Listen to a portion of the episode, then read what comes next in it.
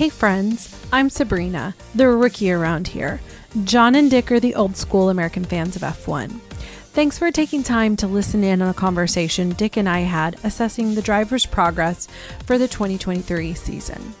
There is no question that Max is dominating. Who would have thought that Fernando would be resurging as a result of his change to Aston Martin? And sadly, for Charles, things aren't changing at Ferrari.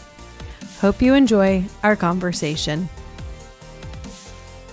I am looking forward to the second of our two mid season report cards that Dick you're doing. We really have a benefit of your knowledge and experience as a racer that I think gives good color to assessing fairly these drivers. I also think you understand teams. And so by realizing what the driver has to work with, both as the team that he's a part of or even the team that he's competing against, I think enables you to have insights that will be very beneficial to our listeners. So what we're going to do is we're going to look at it on the obvious report card scale of A to F, which nobody's getting an F because this is an amazing field of drivers. What what we are going to do is have our A part of the class, our B's in the class, and our C's in the class. And I'd like you to just kind of tell us why you ranked these different drivers into those three different categories. Let's start with our A group. Dick, tell me who is in your A group? Well, there's two of them, and that's Max Verstappen and Fernando Alonso you know, in the case of Max, I mean, he's just the dominant driver of the year, right? I mean, he sure he's driving the dominant car. He's driving a car that apparently only he can drive, and he is doing everything that he needs to do to win, including pissing off his engineer if it, if it comes to it. You know, you've heard the conversations. They've had some very pointed conversations between each other on the radio. And, um, you know, Max knows exactly what it is he wants. He expects it.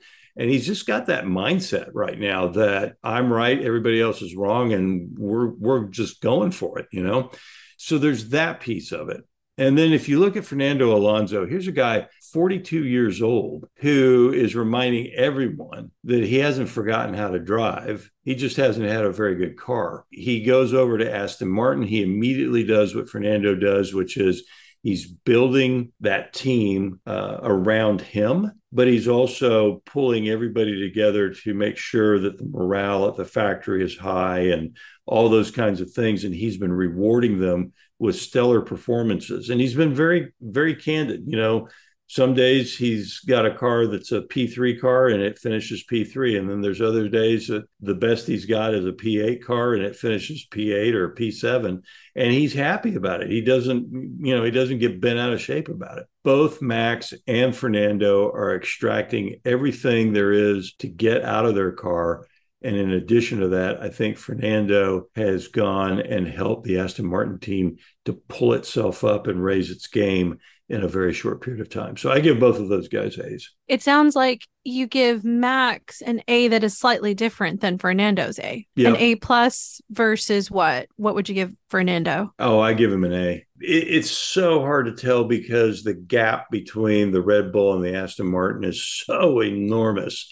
I want to make sure it's clear. It's not like you, because you were a Fernando fan, you're putting him in the right. same bucket with Max, but it's different reasons for why they're both getting the A. I think it sounds like with Fernando, the A is because of the resurgence aspect, the proven proven aspect of him as a driver now being placed in a car that is better than what he had had at Alpine and other right. instances.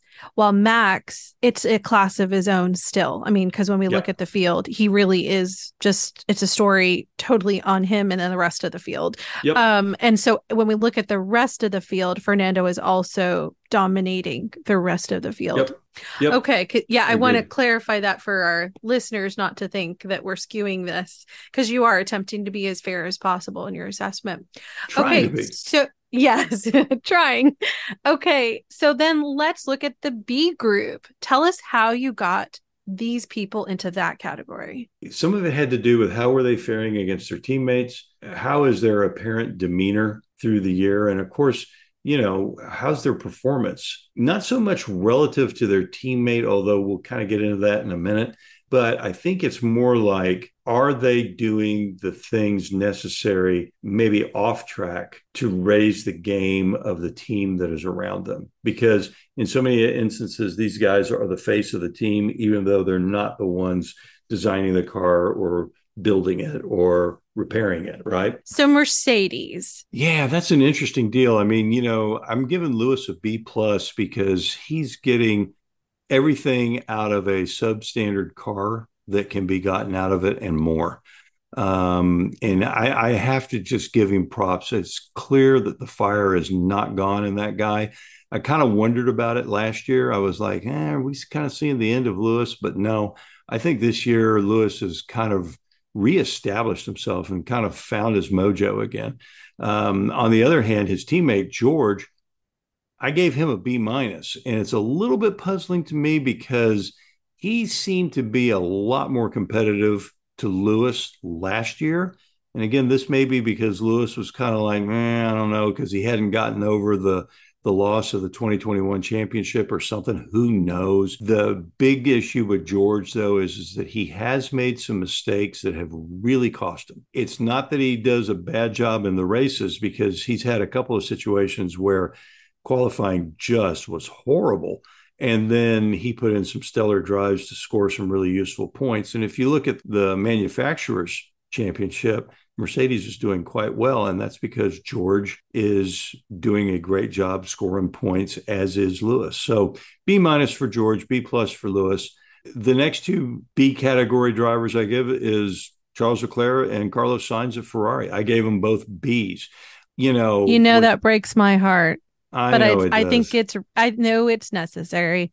Yeah, I mean Charles has really felt the pressure of being the Ferrari driver. He views himself as the team leader. Um, and he's made some errors that were unforced errors on his own part uh, that have really cost him. But at the end of the day, I, and we've talked about this before, I have to worry about the psychological damage that being with Ferrari is doing to Charles. I almost wonder if a change of scenery wouldn't be a really good thing for Charles. You know, so many of these guys, mega talented guys, Alonso, Vettel, now Charles, all these guys have gone to Ferrari, high hopes, you know, only to be just sadly disappointed by Ferrari. It's a little bit like being a Dallas Cowboys fan if you follow NFL football. Um, you always go into the season with great promise, and you just know that sooner or later it's all going to unravel and just fall apart in ashes. And so that's kind of Ferrari. But having said that, Charles's teammate, Carlos Sainz, I think is probably the most underrated driver in the field. Um, he does not get the pressure from the Italian press that Charles gets. I mean, no doubt he gets that pressure, but not to that extent. He doesn't live under a microscope. Um, so they're not talking about him. And so Carlos is able to focus he just goes out and and just gets it done. So he's not under the same media scrutiny and pressure that Charles is, and that's just got to help his headspace, right? I agree and, with you on that. Yeah, I, and I don't see Carlos staying at Ferrari forever. I think he's going to wind up going somewhere else like I could see him going to Audi, where he's got relationships with the, the management there that from the past. Because remember, Charles is driven, I mean, Carlos is driven for a lot of teams uh, four or five. And, you know, Carlos, he knows a lot of people in the paddock, whereas Charles, he's only driven for two teams. And really, for the bulk of his Formula One career, it's all been at Ferrari. There is a difference there. And I think just the the goofiness of Ferrari has got to be really weighing on Charles's psyche. I agree with you. It was it's so funny because you brought out the thing that I was going to point out is Carlos having gone through what wasn't it uh Red Bull Academy right. and all these different drives that he's had has created that level of resilience. And then with uh, for anybody who hasn't had the opportunity to listen to our team report card and discussion about the Ferrari culture that maybe we'll even expand upon in the future, Charles has really been a product of that that. And yep. so I think it's very uh, astute of you to highlight that psychological damage that is potentially there for Charles versus Carlos, who's gone through so many changes that has created yep. that strength, internal strength. Anybody else, though, in the B group for you? Yeah, Lando Norris. Lando just persevered with a car that came out that everybody at McLaren at the very top of McLaren said, you know what? This is not the car that we wanted to design. It, we did not meet our performance targets. We've got to do a big rethink. And Lando clearly provided that leadership, the morale boost on the floor, uh, going in, making sure that everybody even though they were not getting the results they were hoping for, they had hopes for brighter days ahead. And sure enough, man, they come up with this new upgrade package, and suddenly here's Lando. And you know, it's it's funny because the first time that they had this upgrade package was at Austria. Lando always goes well at Austria. I mean, it's like that's just the track that he just he just seems to like. And I was like, eh, well, you know, yeah, maybe it was, maybe that upgrade was really good, but I just think Lando loves Austria. Lo and behold, with each subsequent race, McLaren was there. And so Lando was given a useful tool in the in the B spec McLaren, so to speak. And guess what? All of a sudden, he is there or thereabouts. And so he's really hitting his stride. And if he were to be one of the guys that was a contender to bust Red Bull's, um, you know, win streak. Uh, Lando winning a Grand Prix between now and the end of the season would not shock me at all. I like that. As we know, I've become more of a Lando uh, proponent. Yeah, yeah. I I think that he's the next generation of drivers, and I really want to see that ascendancy for him. And I just yep. like his personality; it's really good. Yep. Okay, so then it brings us to the C group. As we said at the beginning, nobody got an F in your report card, and and of course, there's a fairly that's a fairly lengthy list of people, and so we're not going to go through all of the field, largely because some of that also ties into the stuff that we talked about in the team discussion. That it's not necessarily reflective of the fact that these individual drivers are getting C's because of their driving skill as much as the the car that they're with or the team that they're with. And so in fairness, we don't really feel like you can you want to go into too many hits or pluses because it's yet to be seen. But there are some that are notable within the C group that you would like to highlight, I think. So let's go through those people. First, let's start with Lance. You know, you talked about Fernando and he's getting an A in the A group and largely for the resurgence. I think some people might be a little surprised by Lance. Why do you give him that C? I think Lance is showing that he's an overcomer. You know, you have to remember, it seems like it's like forever, but he had a bicycle accident while training before the first uh, race. Well, before preseason testing. He wasn't able to test. And, you know, I mean, it was really kind of dire for him. He, he went into the season really with no seat time whatsoever and recovering from those injuries. And, you know what? The guy has delivered. Now, he's been a little bit up and down, a little bit inconsistent. And that's hurt Aston Martin um, in the team points perspective.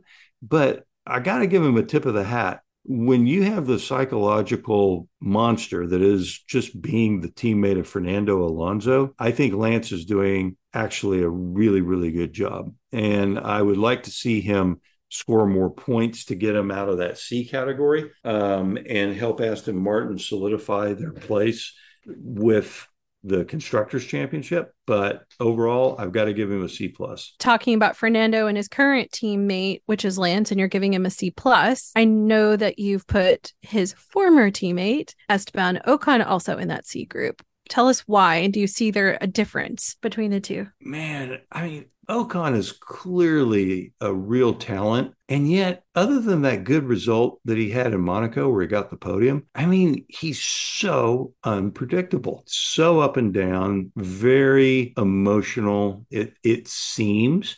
And of course, he is driving for a team, an Alpine that this year is very different from the Alpine that he drove for last year the level of chaos last year just wasn't there. This year, it's like at new legendary levels. And a guy as I will I will call Esteban mercurial. I think that that chaos doesn't do him any favors. Mm-hmm. Yeah, I agree. I think that you highlighted to me offline that he has made more points than Pierre.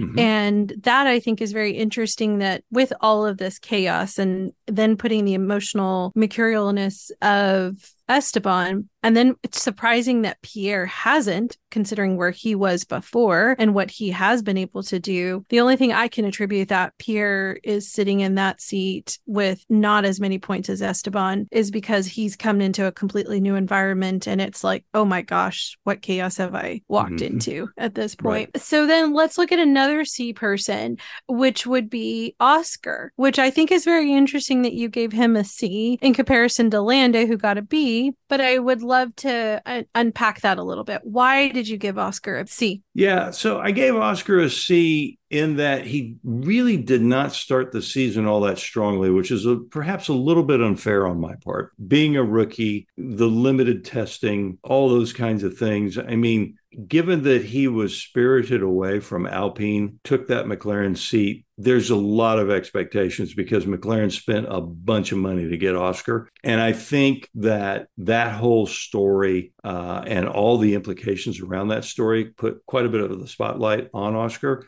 But to his credit, um, he's clearly dug into the data coming off of Lando's car, figured out where he was missing it, and then applied it to his driving. And as the season has gone on, the, the young man has been improving. And I would not be shocked at all if at the end of the year, when we do one of these report card sessions, but for the end of the season, to have Oscar as a B, it would not surprise me at all. Well, I like that. And it also helps when we match him up against another rookie who you also gave a C. Logan, what about yep. him? You know, it's interesting. At first, I was really starting to wonder about Logan um, because Alex Albon, his teammate, was just really, well, quite frankly, he was just smoking him uh, in the early races of the year. But as we've moved the series to tracks that Logan is already familiar with, that gap has narrowed and when he got the upgrade package that Alex had, the car apparently suited him much better than the old configuration car, the old specification car. And suddenly he got more comfortable in the car. He didn't have to feel like he was over driving it. And guess what? He went faster. Sometimes you have to slow down in the cockpit to go faster. And um, and so I think this is probably what's happened with Logan. I think Logan's going to score some useful points between now and, and the end of the year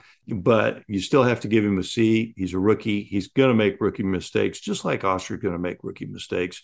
Uh, the question is, do they learn from those mistakes? Well, and I think that kind of ties in with one of our earlier episodes that I would encourage any of our listeners to um, check out, which is our rookies episode. And we also did a discussion on each of these individual d- rookie drivers mm-hmm. a little bit earlier in the season to understand why you come from that perspective, Dick. Because I think as a new or casual fan, when you look at Logan right now and he is zero in mm-hmm. point. Mm-hmm. Yep. It's hard to have that optimism and realism and it requires going in a little bit deeper so you don't don't write off his potential and that you also fairly assess him against Oscar, the other rookie uh, on the grid right now. So let's round out with one of the drivers that I would say typifies why we didn't feel that it was the best use of time to sit and discuss all the rest of the C group, which is Valtteri Bottas. Help us understand why you think he's a C and that he's indicative of some of the other C group.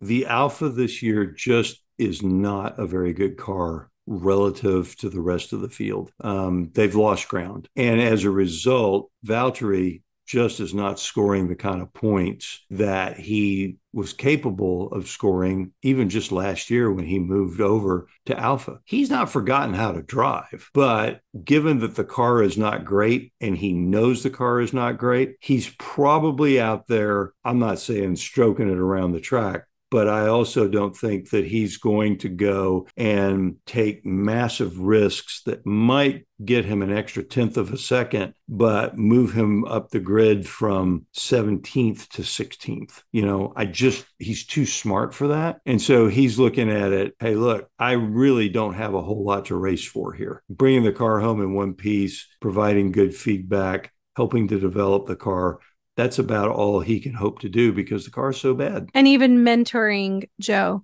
yeah. um, and helping him to become a better racer. And yep. this again ties in with our other conversation regarding the teams. The Alfa Romeo future is going to look very different, hopefully. Yes. And so just letting this year work through itself and Valtteri being able to be a leader in that new environment makes a lot of sense. This has been, in my opinion, a great conversation. Again, Dick, you have good insights. You have a very fair way of assessing these drivers. And I hope that our listeners also gained benefit, as I did, of thinking through how to look at the field at the middle of the season. And I look forward to hopefully doing another one like this, maybe at the end of the year, where we look at and see how the drivers did, not just at the data points of points, but really looking at them as a full holistic driver. So thank yeah. you so much for your time. Absolutely. Okay, friends, what did you think about the grades Dick gave to the drivers? Do you think he was too gracious to Fernando? Which of the drivers in the C group do you wish we had discussed in more detail? What are your thoughts regarding Checo? What about Daniel? Drop me a line via email, sabrina at two guys, a girl, and f1.com. Have you rated and reviewed us in your favorite podcast app yet? If not, please take a moment to do so now. Are you new to the podcast? If so, take some time to catch our earlier episodes where we discuss how to assess rookies, and we specifically talked about Oscar Piastri and Logan Sargeant. And if you're a newer casual fan of F1, then listen to our F1 101 episode. If you want to learn more about John, Dick, and me, then you might enjoy our individual episodes where we discuss our F1 origin stories. Thank you to our followers who are supporting the show. You are making this show possible. John, Dick, and I don't take it for granted. If you're not a member already, check out the Support the Show link in the episode notes. Are you following us on social media? We're in all the usual places. Thanks to those who are sending messages and comments. Feedback from you, our listeners, our two guys, a girl, and F1 community has been humbling and really encouraging to John, Dick, and me. We know that this is a crowded market, so your words have been and continue to help us build a community and content that we believe in. Thank you. And with that, let me say, that ends this conversation. But rest assured, we'll keep talking and you can keep listening in because we're just two guys, a girl, and F1. For John, Dick, and me, Sabrina, thanks for listening.